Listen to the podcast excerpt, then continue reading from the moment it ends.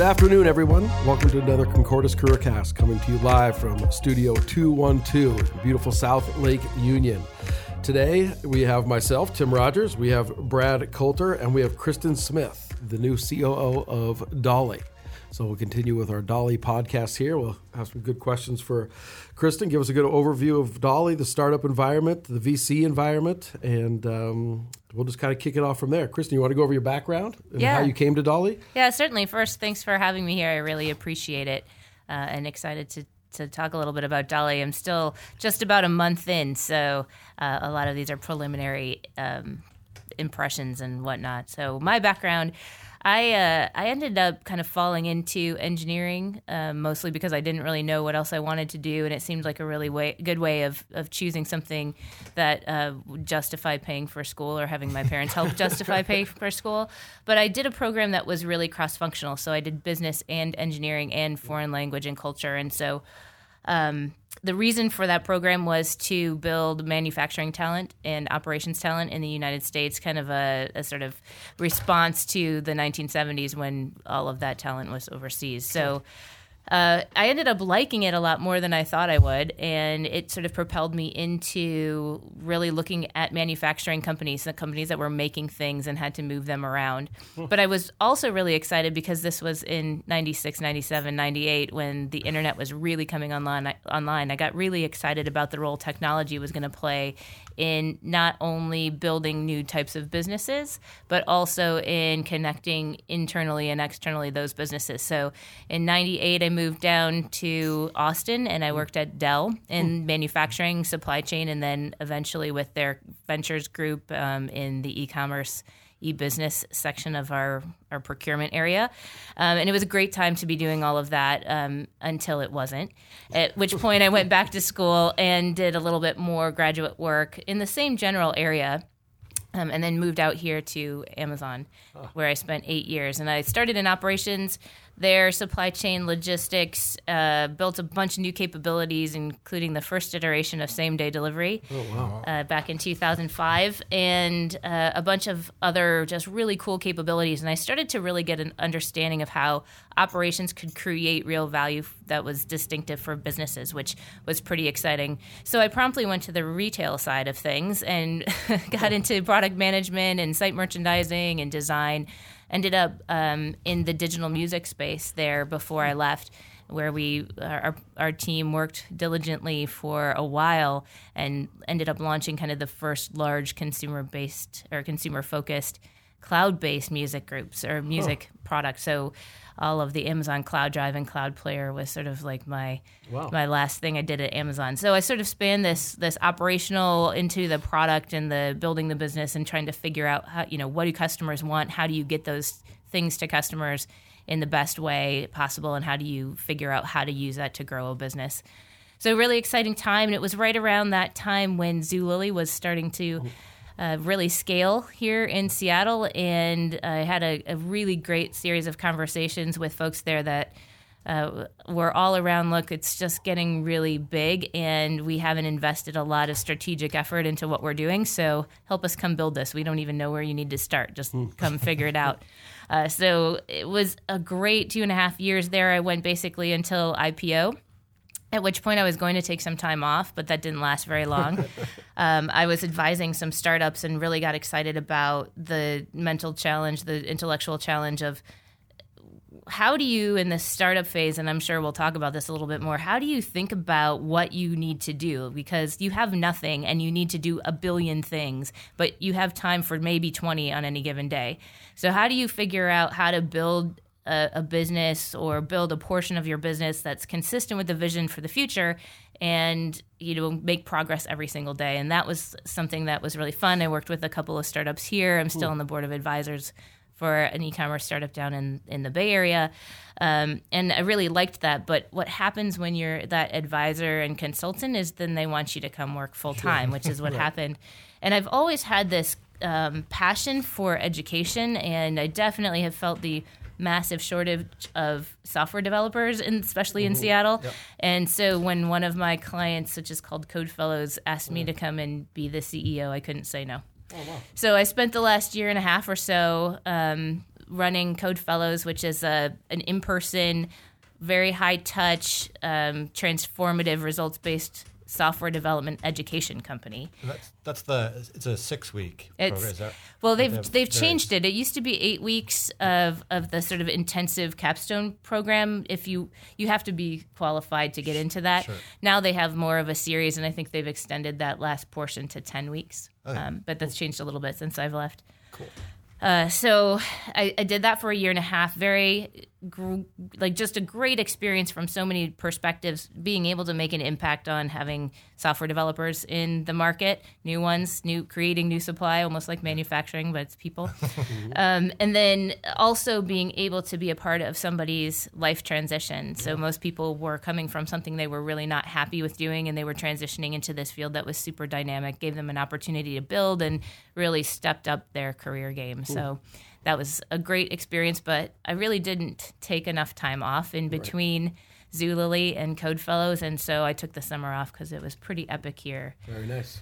It just so happened that I met Mike on my last day at Code Fellows. Oh, um, and was just blown away by the team here at Dolly, uh, Mike in specific, and and just what the company was setting up to do.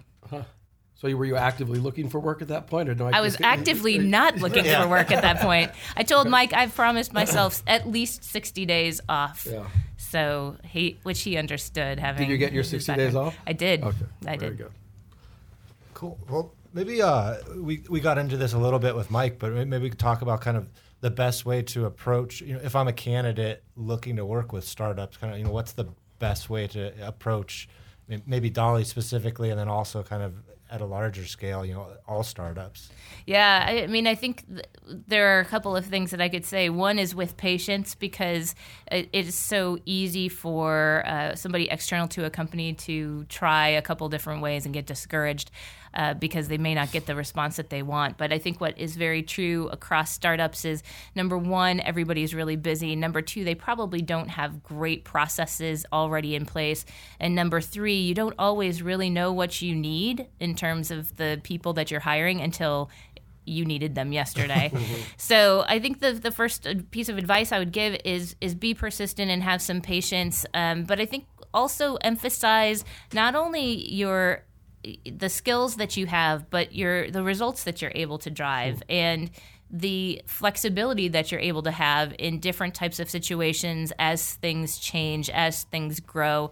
Um, a lot of times, candidates will come from bigger companies, and and the question mark will always be can this person work without the infrastructure there, right? So being able to show that you have not only the ability to work um, very flexibly and that you can do a lot of different things, which is often the case in startups, but also that you can work without infrastructure and still make progress is is a really good way to approach it. And that that came up last in our last conversation with Mike. Just being able to to transition from that larger organization to a startup. I mean, it sounds like you did it pretty successfully. I mean, what what were the challenges in in that? Yeah, I, I think because I really cut my teeth at Amazon, which was always trying to reinvent the wheel. You never felt like you had much infrastructure, even though looking back, obviously we did. Um, but you always felt like you were trying to work or you were over your skis. You were trying to work beyond what you actually had, or you're trying to use something in a way that it wasn't meant to be used. And I think that's a really good training ground for um, for startups. And so I think I was just lucky to have that at a bigger company.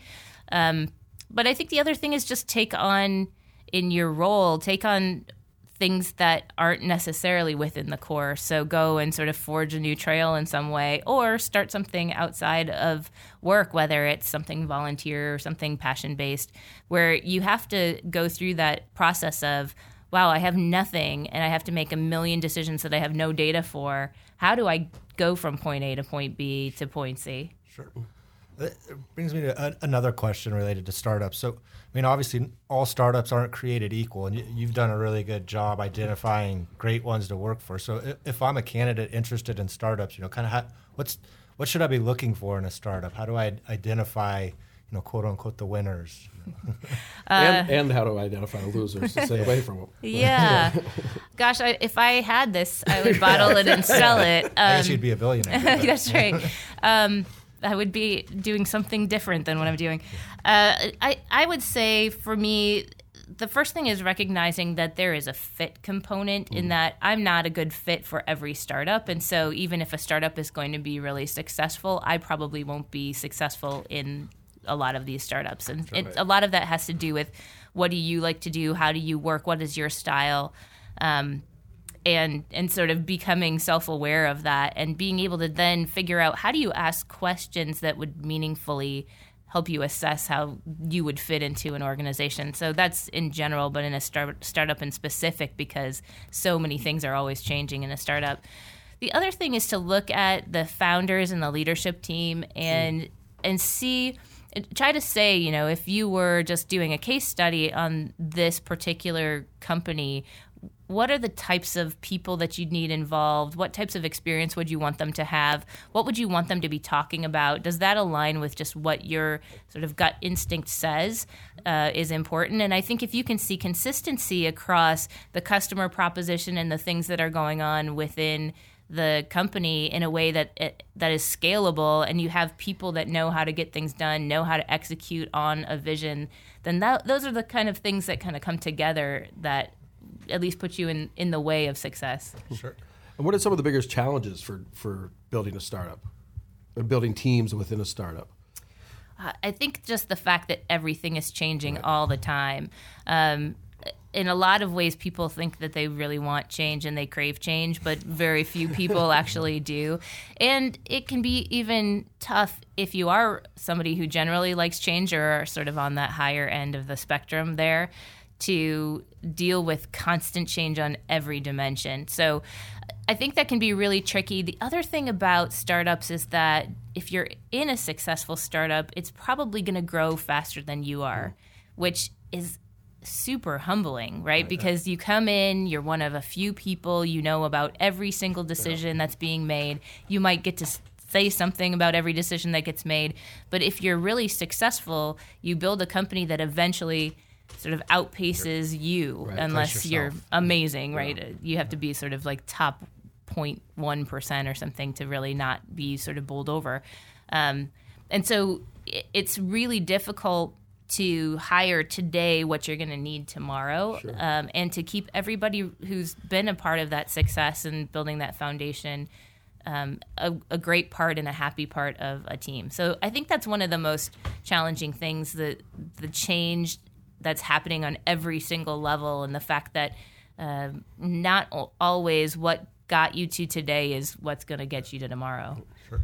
So I mean, as you guys build out your team at dolly I mean, what what what type of candidates are you looking for? I mean, what that's where I'm going more is is it more about the the actual hard skills or is it more about the soft skills? Or I imagine it's a combination of the two. And and I know you guys are, are kind of split. You kind of have your operational side and, and you're more, you know, the, the dev side. Yeah. I mean, how do you balance I think you have to have consistency across the different teams if you're really going to function well. And I think that's one thing that Mike and Chad and the team have really done well is that the the company, every person in the company is wicked smart and really good at what they do, but also just incredibly humble and professional and appreciative of the people around them. And I think um, there's a shared mindset that you know we're playing to win but not in an aggressive way mm-hmm. which means that people are not afraid to set high bars for themselves and and stretch goals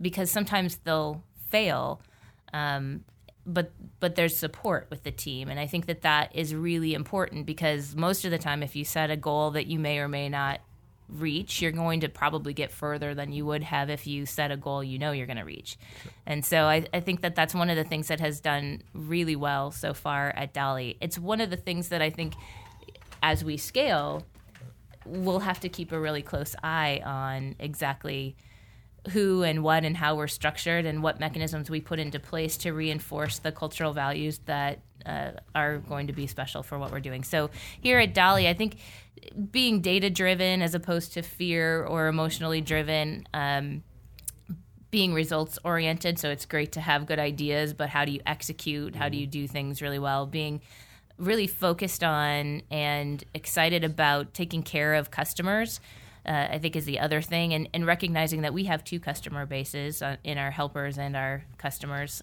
Um, and and having that sort of filter through those are going to be the things i think are really going to be important and then you have to be good at whatever you're doing Sure. And I'm just curious, you know, you mentioned kind of as you guys grow and if, if you're doing it correctly, you know, eventually the, company kind of outgrows you. So how, how are you setting expectations with, you know, new hires as they come in to this to this company that's growing real quickly? Yeah, that's tricky.